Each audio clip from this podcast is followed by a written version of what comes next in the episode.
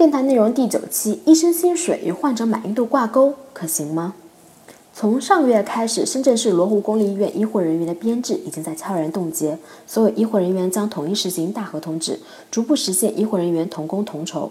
罗湖区准备成立医院集团，推动公立医院改革。它亮点主要有三个：一是医院取消药品采购科室，统一由集团物流配送中心负责；二是让二十万慢性病患者享受免费的互联网咨询服务。三是靠职称、手术量、门诊量评定医生薪酬的办法将被淡化，取而代之的是服务质量和患者满意度。在当前的医疗困局之下，罗湖区的探索无疑无疑是有其积极意义的。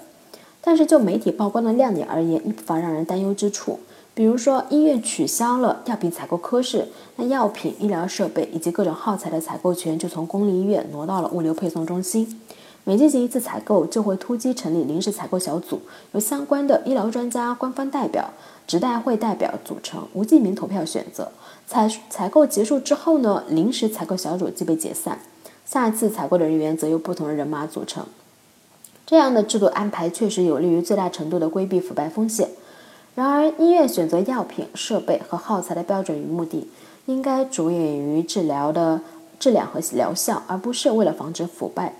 以口服抗生素阿莫西林为例，剂型呢有颗粒剂、片剂、分散片、咀嚼片等等，规格从一百二十五毫克到五百毫克，生产的厂家又数以百计，如何选择？在这个问题上，一线的临床医生似乎最具有发言权，他们每天都在与病人打交道，最知道哪种药品的质量和疗效是怎样。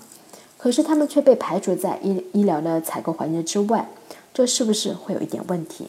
再比如说，就靠职称、手术量、门诊量评定医生薪酬的方式被淡化来说，按照设计者的初衷，让患者满意度决定医生薪酬，对于改善医生的服务态度和医患关系是有积极意义的。既然患者的满意度能够决定自己的荷包，医生们当然会改善态度、加强沟通、进行服务。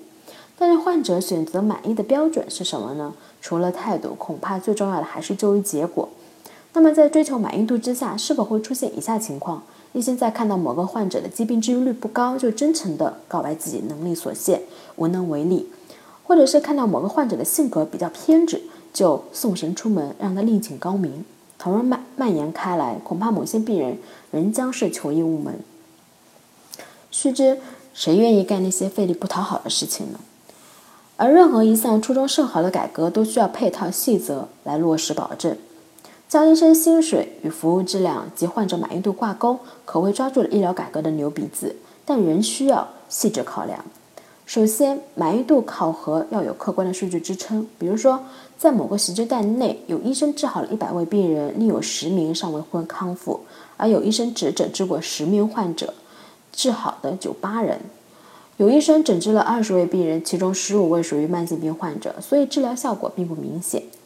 假如开展患者满意度调查，那么满意度既取决于抽样调查涉及的各类患者比例，也取决于患者病情康复周期的长短。因此，要呈现出比较科学、真实、客观的患者满意度，既需要扩大调查面，又需要考虑到不同病情的康复进度，还应参考医生临床诊疗记录，从而做出综合的判断。